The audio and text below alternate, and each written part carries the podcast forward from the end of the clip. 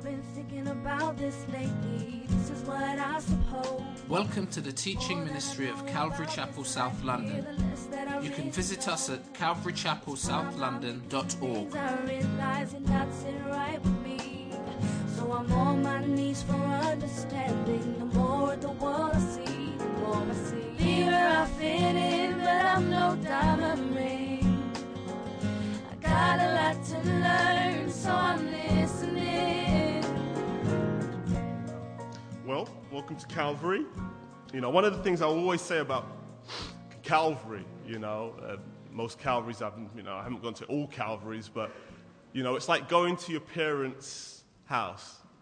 You're going to get fed, whether you like it or not. You know, you're not going to have a snack, you're going to get fed. And, you know, there's like I said, there's no no small meals, really. There shouldn't really be any small meals in our lives. Snacking is basically not very healthy, you know, and it hinders our appetite. So I hope that you're in the mind at least to have something quite substantial. At least in my consideration, it's substantial.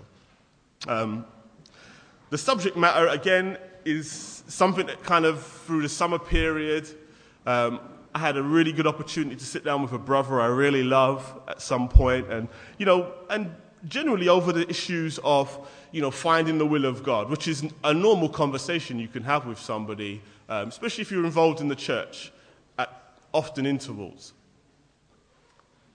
And um, you know, as normal, our text, you know, as I you know went to go and have this conversation, um, you know, you reach for a very common text that most people do, and it was a real blessing because, like you said, it really kind of blew up in my mind to such an extent that, you know what, um, when the opportunity came to actually teach, I said, you know, well, let me do this because I think this will help people. You know, I don't think it's going to stop me having these conversations, but at least I've said and I've said my piece at a point where I have had the opportunity to as many as I probably won't speak to here, you know, in the time of my life. So, um, the text in question is, is Romans 12, 1 to 8. And obviously, the subject matter is knowing the will of God. You know, the title, um, which I've wrestled with through various ways, um, but I've, I've arrived at the, the somewhat abstract title of, of civilians, soldiers, and mercenaries. You know, and we'll, we'll get there. Hopefully, it will make more sense as we go through this. And uh, yeah, all is good. All right, verse 1 of Romans 12. I beseech you, therefore, brethren, by the mercies of God, that you present your bodies a living sacrifice, holy, acceptable to God, which is your reasonable service. And do not be conformed to this world, but be transformed by the renewing of your mind, that you may reprove what is that good and acceptable and perfect will of God. For I say, through the grace among I say through the grace given to me to everyone who is among you, not to think of himself more highly than he ought to think, but to think soberly as God has dealt to each one a measure of faith. For as we have many members in one body, but all the members do not have the same function, so we, being many, are one body in Christ, and individually members of one another. Having then gifts differing according to the grace that is given to us, let us use them. If prophecy, let us prophesy in proportion to our faith. Or ministry, let us use it in our ministering. He who teaches in teaching, he, he who exhorts in exhortation, he who gives with liberality, he who leads with diligence, he who shows mercy with cheerfulness. You know, one of the things we find with the Word of God, I mean, I teach from a point of view. My understanding from a point of view is that the Word of God is authoritative. And I can't take it for granted that as many as are alive today have that same, that same approach. I believe the Word of God is, is there for encouragement, for reproof, for rebuke.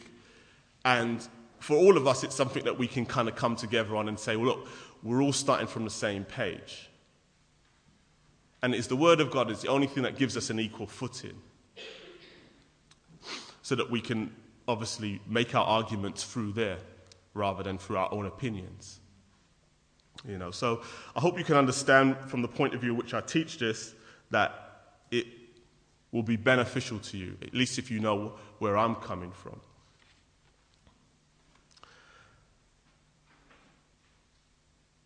The context of Romans 12 is that it's the beginning, but chapter 12 is the beginning of Paul's breakdown of the application of everything that he has just said in the previous 11 verses, or 11 chapters. And he's initially talking about the salvation that we have. He talks about the history of salvation from the Garden of Eden right up unto where we are now as Christians in the time recently of Christ departing from the earth and obviously Christian, Christianity is starting to flourish. So he charts that history, um, the history of, of, of mankind, the history of Israel, and even his own personal history. And so we come at an interesting place because he is now trying to tell people what do we do with this salvation? What do we do with grace that God has given us to be saved? You know, um, I've actually been blessed with the, the, the meetings this week because they have helped to some what, clarify my position, clarify why this is so important. You know, the grace of God. I mean, you know, I was at Wednesday and, and Peter raised a, a, a comment um, about from, you know, a church father called Augustine. And it really helped me and it was a benefit to me because one of the things that Augustine said, he says that the, the grace of God gives us the ability to have a greater free will. And Romans so, so clearly clarifies this. Man genuinely, he stands in a position. Romans 7 is a great context for this. Read it in your own time. You know, but Romans 7 gives us this brilliant picture of a man who is struggling to do the things that he really wants to do. He's there and he's like, oh, I really would like to be a blessing. I would really like to go beyond just looking at myself. And so what he does is he says, you know, Lord, help me. Who's going to deliver me from this body of death? And that's what Augustine is trying to get at. He's saying the grace of God gives us a whole new range of possibilities to our life that we never had before. And that's why Paul is saying if we take it for granted, we have neglected a really great salvation. We have been saved for no reason other than to continue on in the original rebellion that we had. And hence the reason why we don't abuse the grace that God has given us. It's not consistent with the, the thoughts and the intents of a true believer. Our new dimension, the new world that has been opened up to us, should be entered into boldly not just something for the Starship Enterprise to do, but something for all of us to do. A brave new world that is now available to everybody. And so, chapter 12 begins an application. I love the way it begins because it says, I beseech you. He doesn't say, I command you, I compel you. He uses a very human term and says, I just urge you guys, I just really would hope that you guys will take this on board. You know, Paul, very often when he talks to his churches, specifically the ones that he has planted, he never planted the one at Rome. But when he talked to the Corinthian churches, he says, I could speak to you by commandment, but I won't. I'd much rather speak to you as somebody that has a relationship with you. And so he just said, you know what? Just do this. Just do this. So he says, I beseech you, brethren, I beseech you, therefore, brethren, by the mercies of God, that you present your bodies a living sacrifice, holy acceptable to God. You know, when you look at the sacrifice, the sacrificial service, you know, how members were supposed, you know, members of Israel, that is, were supposed to conduct themselves in the temple, that they gave themselves, they gave a sacrifice that was worthy. Now, obviously, we see that as a picture of Christ, but in the time, it was very important that you didn't just bring any and any sheep or goat or, or cow. You had to bring the best that you had. Again, a great foreshadowing of the truths of the gospel in Jesus Christ. It was a picture of the spotless Christ coming, not worthy of dying, but dying, not worthy to die of the things that he was accused of. But he lays down his life.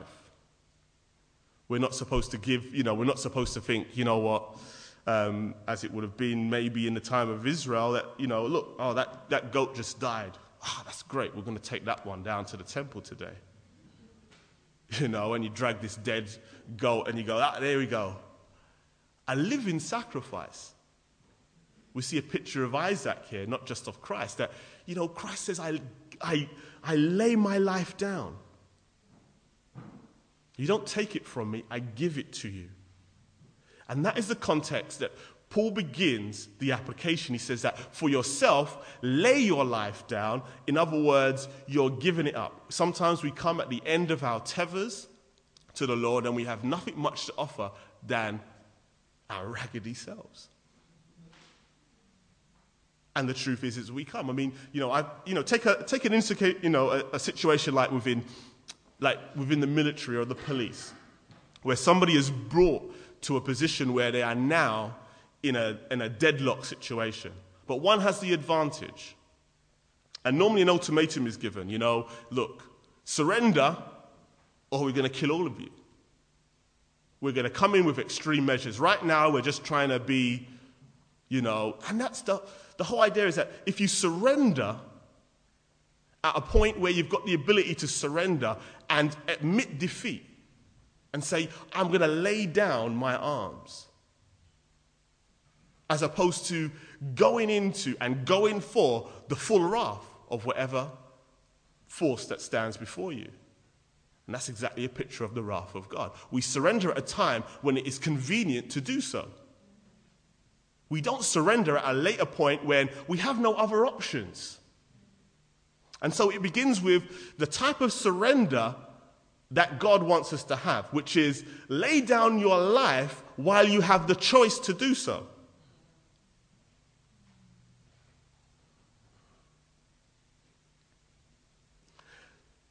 holy and acceptable. Give God, basically, the best of you. Solomon even says this, in, you know, it comes into to the end of Ecclesiastes, where he says, Young people, give your life now. While you're, while you're not all old and raggedy. You know, he gives this illusion of everything falling off. And you're at the end of your life, and it's like, ah, you know, let me give this. I mean, it's not ideal. Praise God for people who give their lives at the last ebb, but you know what? Paul's recommendation is give your life while you have something to give.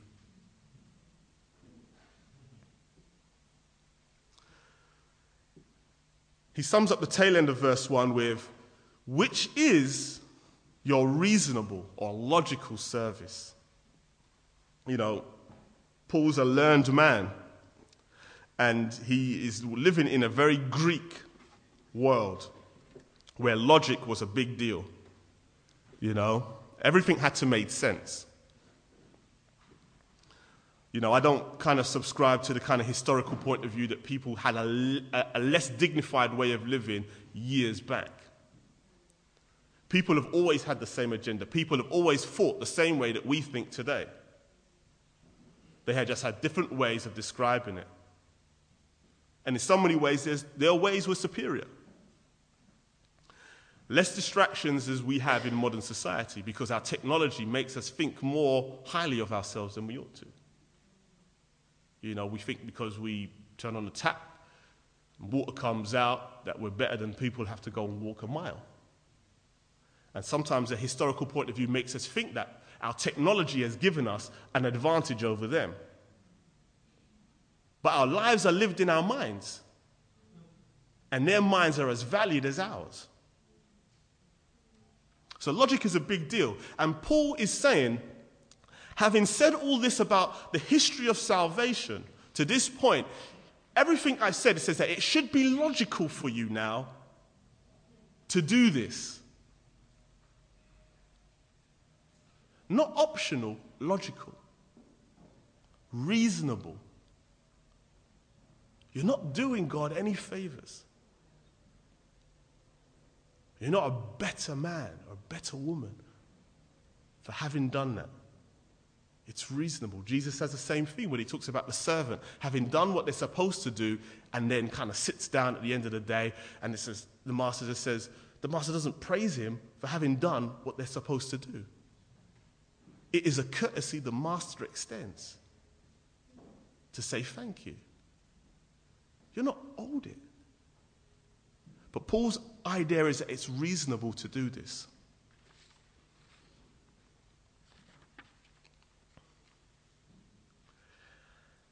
And do not be conformed to this world, but be transformed by the renewing of your mind, that you may prove what is that good and acceptable and perfect will of God.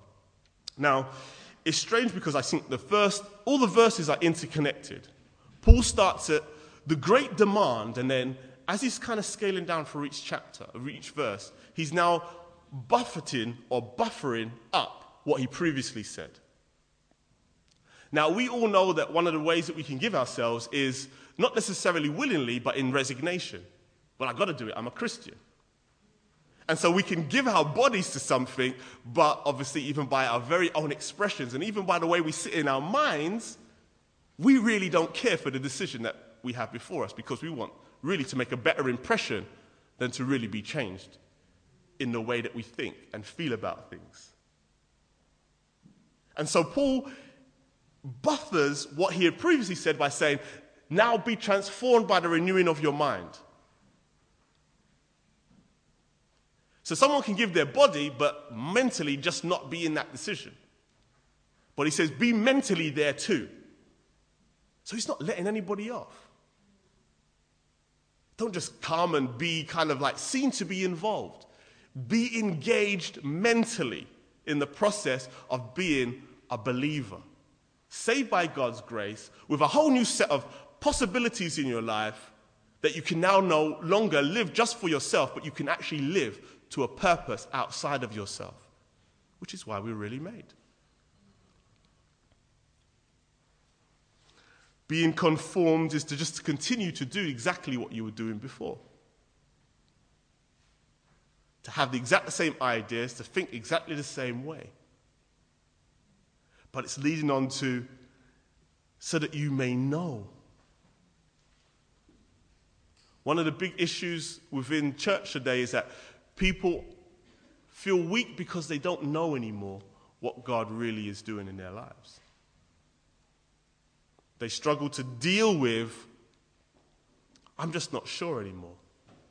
Hebrews tells us that doubt is the biggest issue that a believer will face. Anybody will face. They doubt is, is there a God? They doubt is he involved in our lives? But as we go further down, we're going to find that there's no point digging for specifics in our lives without being embracive of the general purpose of God's life, God's will for your life. There's no point trying to say, I want to know what God has for me in this situation, this particular situation, which I'm engaged in, that I'm interested in, without really being fully engaged with what God really wants to do on a whole. We want to pick and choose the bits where we get God involved because the truth is is that we've run out of ideas. And we've run out of our steam and we're like, you know, and we normally come to that point which is where this all began. Lord, I don't know what to do. What's your perfect will? Two roads before me. How do I choose? You have to, be cho- you have to choose by being fully engaged with what God is fully engaged in. We come down to um,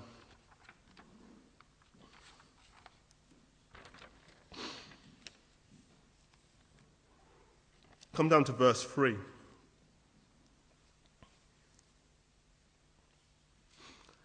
For I say through the grace given to me to everyone who is among you not to think of himself more highly than he ought to think, but to think soberly as God has dealt to each one a measure of faith. I want to connect verse 1, 2, and 3. I think primarily what really gave me a, a, a burst to teach this was the fact that what I normally kind of disconnected, I could actually connect in one continuous thought. And this is why often it's said that the breaks within the Bible, the chapters and the paragraphs and the breaks in paragraphs, don't often help us. Because normally we have a translator who thinks very differently to how maybe the original writer was thinking.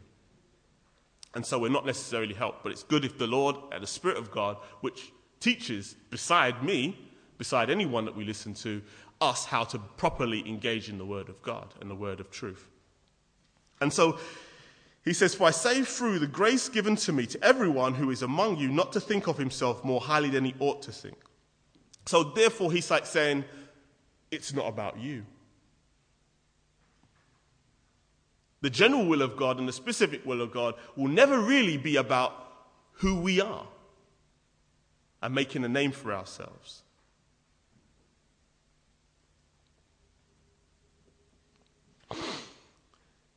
Through the grace that has been given. Hmm. We never really fully understand the, the, the, nature of what we're fighting against, and I think that um, there's some great illustrations that can help us. And it's kind of a long way around, but at the same time, it's the shortest way to the, to the truth that I will go on. The autonomy of man, man wanting to be able to choose and to be in a world which they create, is really what this is about. I don't say that as some kind of new revelation or the key revelation. You go right back to Genesis 3, and I have not got the ability to go back there and kind of break this down, so I'm going to kind of do this in the quickest way possible. The nature of man's rebellion that will help us to understand these first three verses is based on how we think about ourselves. Um, I don't know if anybody at, you know, has seen this movie called The Truman Show, but this is my quickest way of doing it. It describes, it's a, it's a movie about a man who is created within a world by a producer, and he's grown, up, he's grown up in that world. It's the only world he has ever known. He is filmed 24 7, and his life is a show that everybody outside of that world watches and are fully engaged in. And he is a phenomenon. And he is, in very much, the child of this producer, though he is not his actual child. Now, it breaks down at various points, but like I said, it, you get an understanding of what autonomy is. Truman, through a woman who is involved in the show, is told that this is all a facade in, short, in a short way. And he starts to discover that the world that he is in is really only a world within a bigger world. And Truman's desire is to break free into the real world and be truly free. The tragedy of this movie is, and I don't think it's a bad movie at all, is that we root for Truman to be free. He should live in a world. He should be free to make his own decisions. He should be free of this producer who is portrayed in a very obsessive manner. To be so intrinsically involved in his life. Live your own life. Break free. At the final confrontation, when Truman is about to leave, he is told and directly speaks to the creator, the producer of the show, and he says, I am the creator of a TV show. But the revealing fact is he begins with, I am the creator, and then he pauses. The movie is about the escape from Eden in a general sense, whether it was the intention to produce it as such, but it was promoting an idea that is familiar to us all. And that's why, in a sense, the movie, if you, you know, it really engages the human soul. We long for that kind of freedom. One of the things that the creator of the show tells him is that in that world that you're going to go into, I cannot protect you really anymore. You are outside of my providence. Everything in your life I have orchestrated to protect you and to preserve you. Believe it or not, we are in a similar show. We play before angels and the hosts of heaven. Read Job 1. That's why I said my approach is always very direct. I believe the word of God to be true. Job 1 sees human lives being played out. And the heavenly hosts watch as God makes his point through us.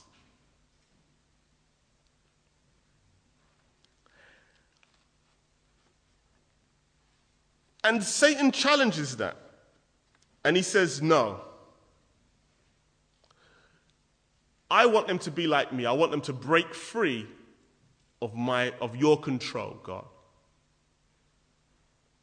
If you let go of them, they will fail you. Some do, but some don't. They do not fail God. God holds them, preserves them. Even when He seemingly lets go of them in the material world, they still continue to trust Him. So, this issue of man's autonomy is played out with let us go into the real world where, when we really think about it, we have got no clue. Adam and Eve were in no idea of what the world. I mean, the truth is, is that as Satan did say through the serpent, was quite true. There is a world outside of this world where you could be equal to God. There was a lie. You break free into that world, it will be hell. So when we live in this world with sickness, pain, broken relationships, natural disasters, whatever you can think of, this is us living outside of the providential will that God has created. And He says, I am the producer of your life. Stay in here and you will be safe.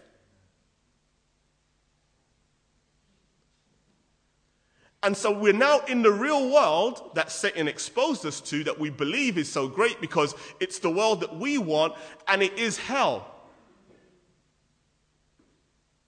And we can't really stand it.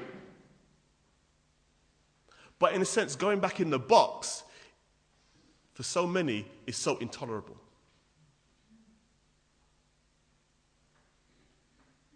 The general will of God is getting back into that providential will, it's breaking back into Eden, so to speak. Now, the effects of that world still affect our bodies, but that's why I say in our minds and our hearts, we, are, we remain unaffected by the events of the world as believers if we get back into that providential will of God. All things work together for good in that respect. But Jesus said the kingdom of God is already with us. He says it's no point just telling you it's a pie in the sky, something we're going to get to. Physically, we will get there. But Jesus said, The kingdom of God is already here, it's already inside you. We can live that life of Eden in our hearts and minds today. Perfect peace.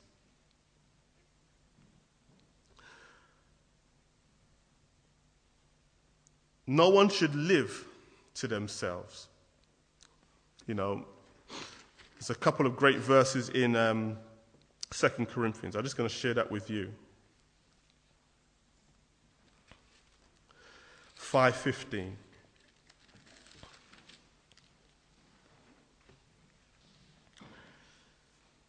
And he died for all that those who live should no longer should live no longer for themselves but for him who died for them and rose again. There's a continuous point but that's a highlight. And I want to go over to chapter 6 and verse 1 now. And it says, We then, as workers together with him, also plead with you not to receive the grace of God in vain.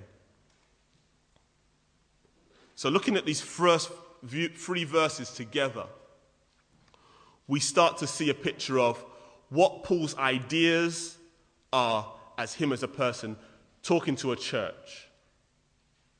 The church as it was historically, and the church throughout all ages unto now and beyond. Live no longer for yourselves. He's continuing a thought that even as Jesus compelled people, he said, You know what? If you try to live for yourselves, you will lose yourself. In the economy of the world, it seems so illogical. How on earth am I going to find myself by denying myself? It doesn't seem the quickest route to anything. In fact, what we're doing is we're telling people to turn back and go back to where they came from, to start at the beginning. But how can that be quick? To correct an error, you have to start again.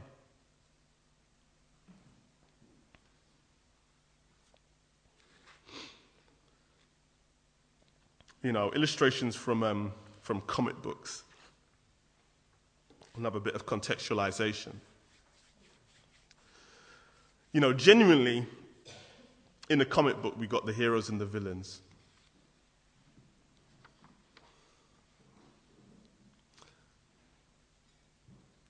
Villains normally live for themselves without any regard for anybody else. They're all about themselves, they're all about some lost cause that they think is right. Heroes live for the others, for the people they serve. Villains tend to live in derelict buildings and fortresses way away from society, away from being interfered with. Heroes tend to live amongst the people. Villains never change out of their villain clothes. They remain villains to the, to the nth. But heroes normally put on civilian clothes so that they can work and be amongst the people that they serve.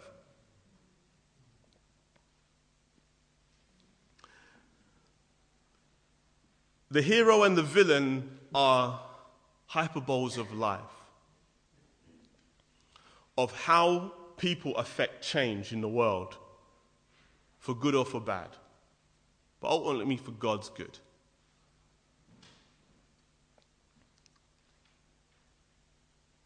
The hero, in order to be of maximum use, has to deny himself, has to run away from dinner engagements to save the world, has to break loyalties with friends and family to serve the greater good. There is a picture there of what the human spirit aspires to. There are echoes within the saved and the unsaved of that which we really need. And the world really understands that they don't want heroes or a hero. It really wants a world of heroes. Everybody standing together.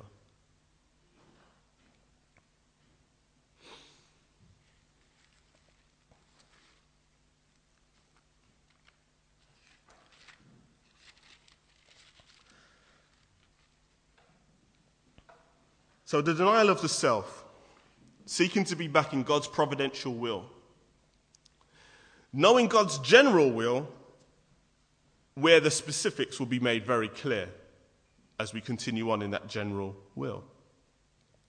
Presenting our bodies into that mental decision that we've made to be who God wants us to be.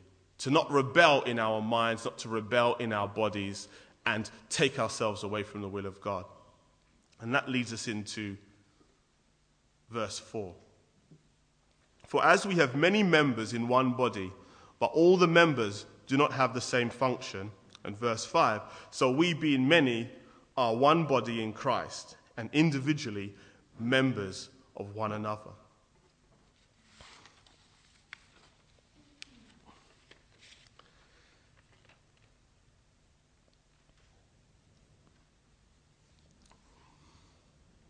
First point is the individual is not denied within the concept of God's body. He sees individuals. In that way, Christianity is not socialism, where the individual is absorbed into the collective and is just a part of the collective.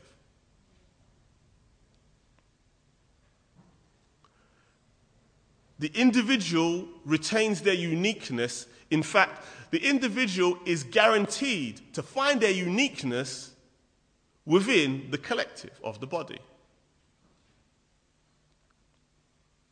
So they remain unique, and their uniqueness is invested in their individuality. But their purpose is in the collective or within the body of Christ. So if you try to take your uniqueness and try to refine it and kind of market it for yourself and say, I just want to be unique, you will never be maximized in your purpose. Your purpose is therefore denied, and your uniqueness is therefore denied, and therefore you become dull. You become conformed. You know, I've never, I mean, you know, as a kind of a anecdote, I remember walking past the, um, the now closed um, Astoria, and I remember seeing a bunch of goth kids out there, and, um, you know, all dressed in black and pink hair, yellow hair, green hair. And I remember walking past this and, you know, and kind of having a vague notion of what this goth movement is about in terms of music and fashion is that it's like this non-conformity kind of group of people that says we're not, we're opting out of society. We're being unique, you know, middle class children who just had enough of being told what to do. And just looking at them, I said, boy, what a way you all look the same. and it was just so true. I just looked at them and they were all wearing pretty much the same sort of thing. They were wearing the black. And their desire to be unique has gone to the point where they've lost that uniqueness even more than if they were just a regular kid. I mean, you know, you're waking up as a goth kid, you've got no choice but to wear black. oh dear. It was, it was funny and, you know, it was, it, it's always stayed with me and it just kind of was a parody of the world where, you know what, let's all be unique. This is the quickest way and then we end up just becoming a clone of everybody else, you know. The, you know, the adults are just the same, you know, you, walk, you know, you watch London Bridge in the morning, everybody looks the same.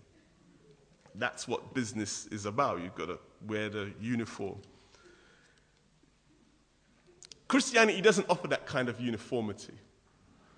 It doesn't demand that you wear similar things. That's why one of the cultural clashes today is when people have tried to see Christianity, been, you know, trying to create it into a culture of its own by just using the culture that is already here on earth. And so obviously it becomes about suits or it comes about, do you know what I mean, wearing white or all kinds of different things that people will say will be appropriate, which are taken from the society around them. But Jesus said, My church, to the woman at the well, is a spiritual movement. Our uniformity is in the spirit of truth. In other words, we have one doctrine, we have one belief. And uniformity is there in everything else it's all good. As long as that uniformity of word and purpose in the church is the same. So the uniformity is within the mind and not within the outward appearance. The pluralism of the world says, think whatever you want to think. It's all good, it's all true. Yet inside, outside, sorry, Be like this to be acceptable. Be thin. If you're a woman, right, you know, be built as a guy to be accepted. Very reversed. Church says, let's all think the same and let's all be unique outside in the way that we deliver. The world says, think whatever you think in your inner life if you want to be beautiful, this is what you have to be. If you want to be accepted within certain regimes, you have to be like this on the outside. You see the dangers of allowing outside culture to affect the culture of the church? That's why the emphasis is teach the word. Let's get our minds in the right place so that you can be who you've got to be, which is what the text is going to start to deal with. Now, one of the things I've got to clarify in saying that is what is the church? Now, many people get lost in this because the term is that we normally find ourselves in the church to mean the local body, or what is termed as the visible church. I don't agree with that. I believe it is true to an extent, but it's not true to the full extent of what I believe the church is. I believe in the invisible church. I believe in the invisible church to mean all those believers, all those who are in a local body, but also those who are yet to be in the local body. I believe it is the believers that have lived and the believers that are going to live. That is the church. Here we have also a clue to what God's purpose is in the earth. And that is by raising the issue of the church, the invisible church, the church that we see amongst ourselves, the church that we see in other churches, the people that we see who are close to coming to the Lord. The people that have lived, these people's biographies we read, who are encouraged by, who lived in ages past. This is the church. And God's purpose is to come back and get the church.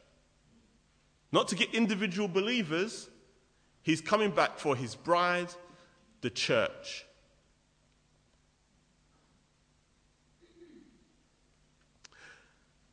That is God's will.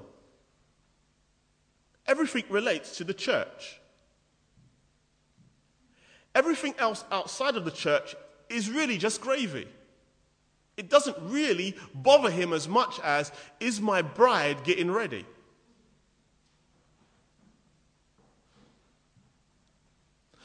So God's general rule is invested in his people. And hence, his priority is the people of God more than anything else.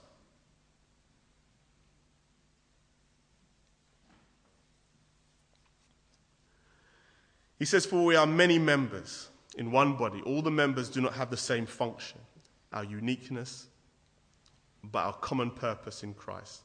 Having then gifts differing according to the grace that is given to us, let us use them. If prophecy, let us prophesy in proportion to our faith. When we connect 6, 5, 4, 3, 2, and 1, we start to understand what Paul's original thoughts were at least in my opinion.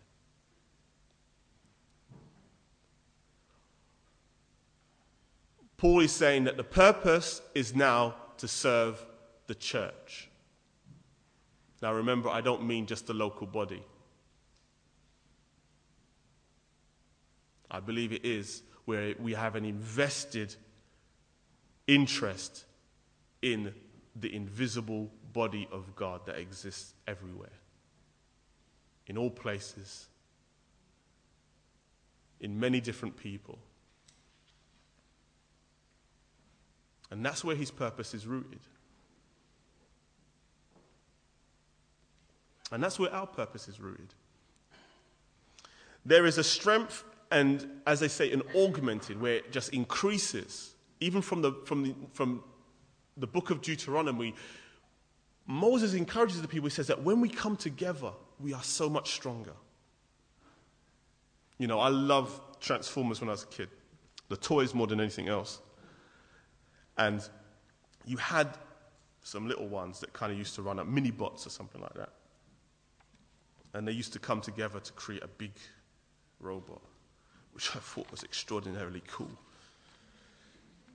And there was something in that, like, it was more than just the fact that it was you know, as a big robot, it could just mash up everything. But yeah, as little things, they could You know, they could easily get pushed around. But there's something that excited me about when people got together, they had so much more potential. And even more so in the fact that they were different from one another, is what was more interesting. And obviously, Paul's teaching on the uniqueness of the body and the difference of the body in, in you know, 1 Corinthians 12 is a lot more expanded. Here it's, it's condensed, but it's the same thought. That together we are stronger. And that it is important that we do not, we do not differ in doctrine, but we are different in practice of how we administer the things that we do before God. That no one should feel compelled that, you know, I should be a singer or I should be a teacher if that's not where their gifting is. That they should be encouraged where they're at. So the weight of what the world does, which it says, be like me to be accepted, you know. And the early church, man, all it, all it really came down to, as Paul said it, whether you're a Roman or a Greek, doesn't, he just wasn't tr- interested in making people into Jewish people, which is quite evident through his letters. He was more interested in, do you believe the same thing that I believe? If you don't, let's get down, let's get there. And then he never compelled a Roman to live as a Jew. And he rebuked people for doing so. Again, we come back to that whole issue of be who you're going to be. But let's think the same. So these come together to make something stronger. You know, this is actually works for good and for bad. We go to the Genesis and we see the people coming together for the Tower of Babel. And God makes a comment in there. Many people use it as a, as a means to say the Bible can't be true because God seems so human in making such a statement. But he comes down and he looks at the people and he says, Look what happens when men get together. They can do anything. We are fearfully and wonderfully made. That even in wickedness, if we come together, we are stronger.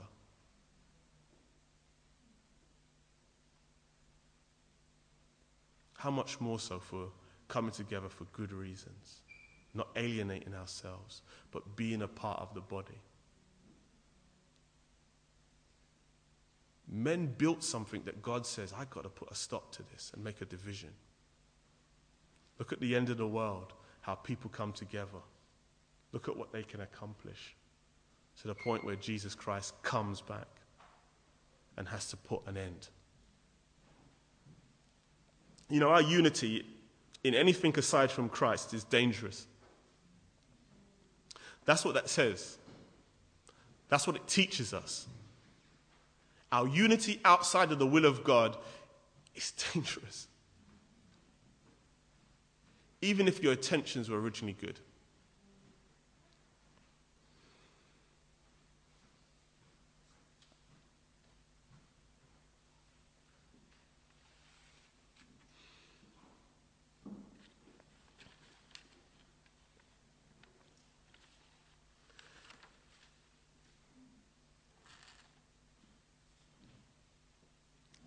Verse 7 and 8 goes on to say, so let me read back from 6. Having then gifts differing according to the grace that is given to us, let us use them. If prophecy, let us prophesy in proportion to our faith. Or ministry, let us use it in our ministering.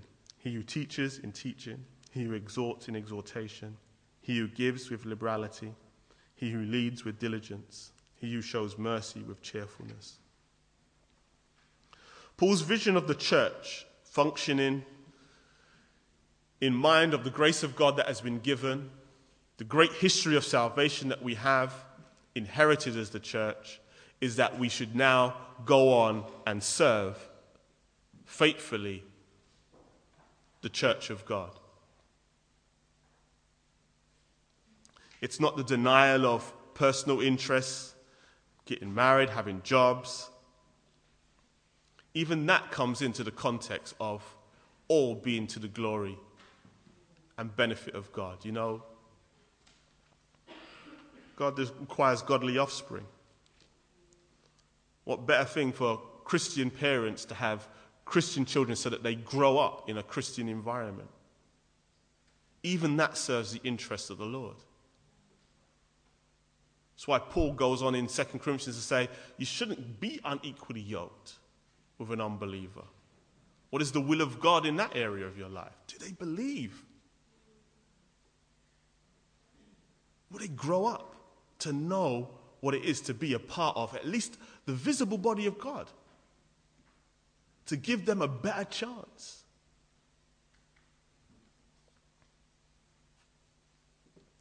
The will of God is invested in his church. And Paul encourages the diversity of how that is expressed. The diversity of, if you're ministering, ministering, help where you can help. If it's prophesying, you know, it's interesting. It says, if you're prophesying, let us prophesy in proportion to our faith. Let me just kind of highlight on that gift and its expression because it's highly abused today. Jeremiah kind of laid down a gauntlet to one of the men who, in the times of Israel's imminent destruction, was saying, No, man, it's going to be good. It's going to be fine. We're Israel. We have the temple. It's not going to happen. Jeremiah looks at him and says, It's good. Praise God if that's the truth. But he says it's very hard to speak good things when bad is obviously all happening around us. He says that that takes great faith to kind of say things like that. That's big talk. I mean, if you just pre, you know prophesy destruction, man can I mean people can get down to that. But Jeremiah warns of big talk that doesn't get backed up. The person's faith is found lacking. It's not good enough to just think, I have good intentions for the person. Let me just encourage them by saying something that isn't true.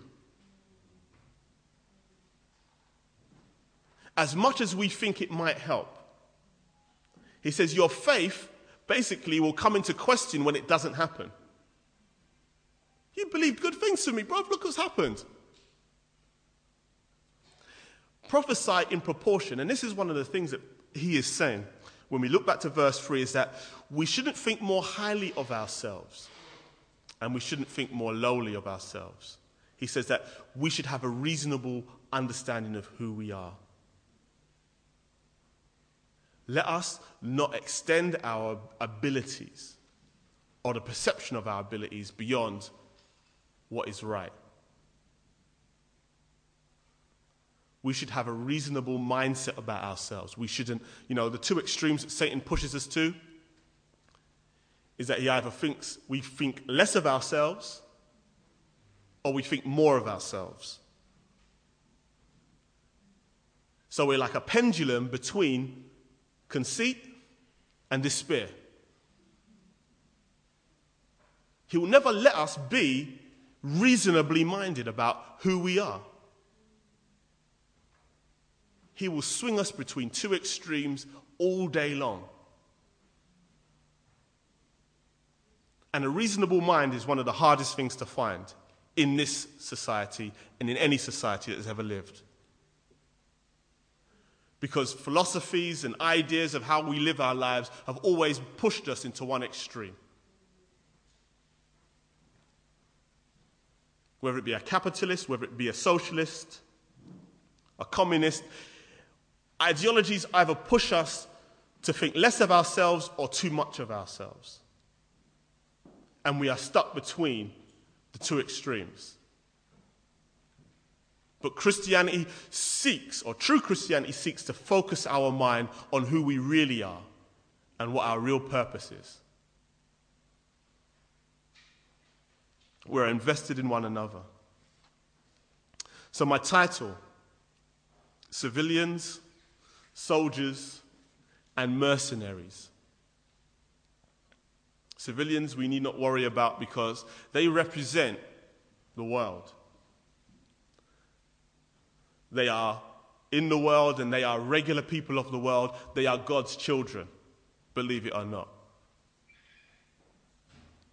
Soldiers are the invested people of God. They are the ones that defend the nation, they defend the people, they fight for God, they give up their lives for this world, even when we don't appreciate it. Like the regular army today. While we sit, while the world sits in comfy beds, we pray, Lord, help this nation. We fight on our knees. We fight in our gathering together. We fight in our minds to think of ourselves in a reasonable sense so that when we go out into the world, we can be a light and salt. That we will conduct ourselves as active members, true citizens in that regard of the world. The mercenaries The people that serve as long as it's expedient. How much am I getting paid? I'll fight, but it has to be in my interest. My only loyalty is to myself. My only loyalty is to do what serves my best interest. I'll fight your war, but what's in it for me?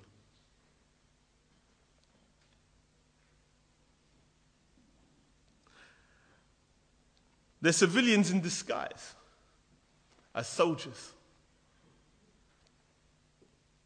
And they would serve,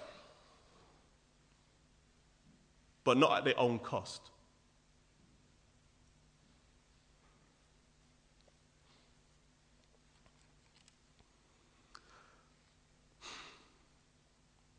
The grace of God has been given to us that we might serve.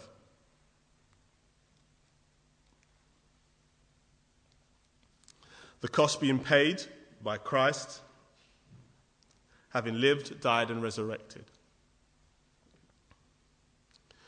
We arise to the purpose which is to serve God's interest, as it were, to break back into Eden, to be invested in his providential will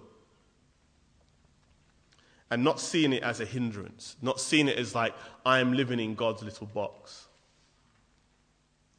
But to see that being invested in His interest serves our interest more than if we did it and took it upon ourselves to find ourselves.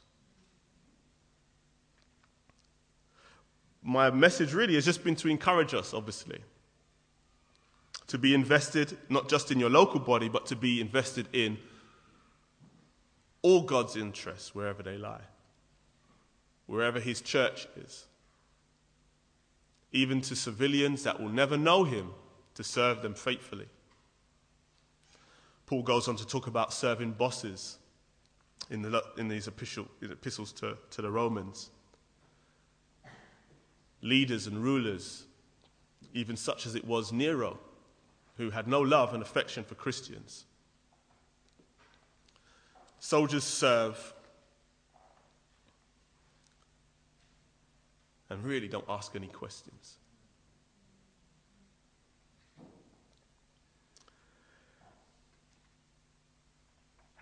So let us at least know that the, God's general will is His church.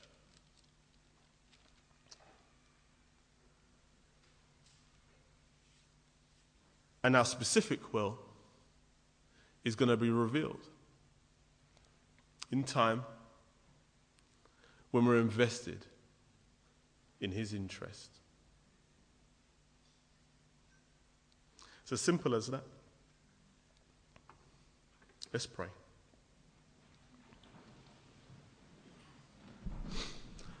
Father, we thank you for your word. We thank you for truth.